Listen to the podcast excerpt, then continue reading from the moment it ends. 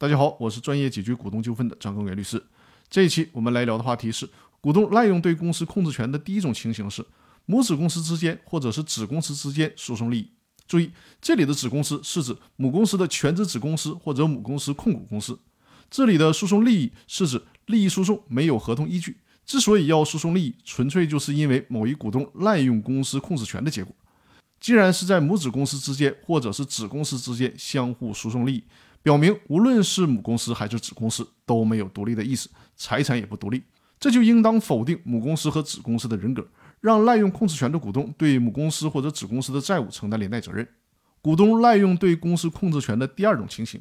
母子公司或者子公司之间进行交易，收益归一方公司，损失由另一方公司承担。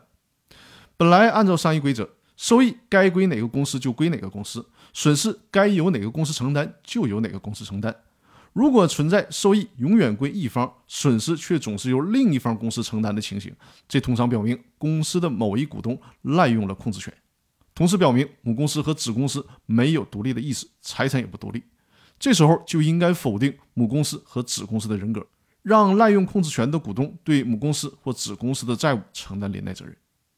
股东滥用对公司控制权的第三种情形。先从原公司抽走资金，然后呢，再成立经营目的相同或者相类似的公司，逃避原公司债务。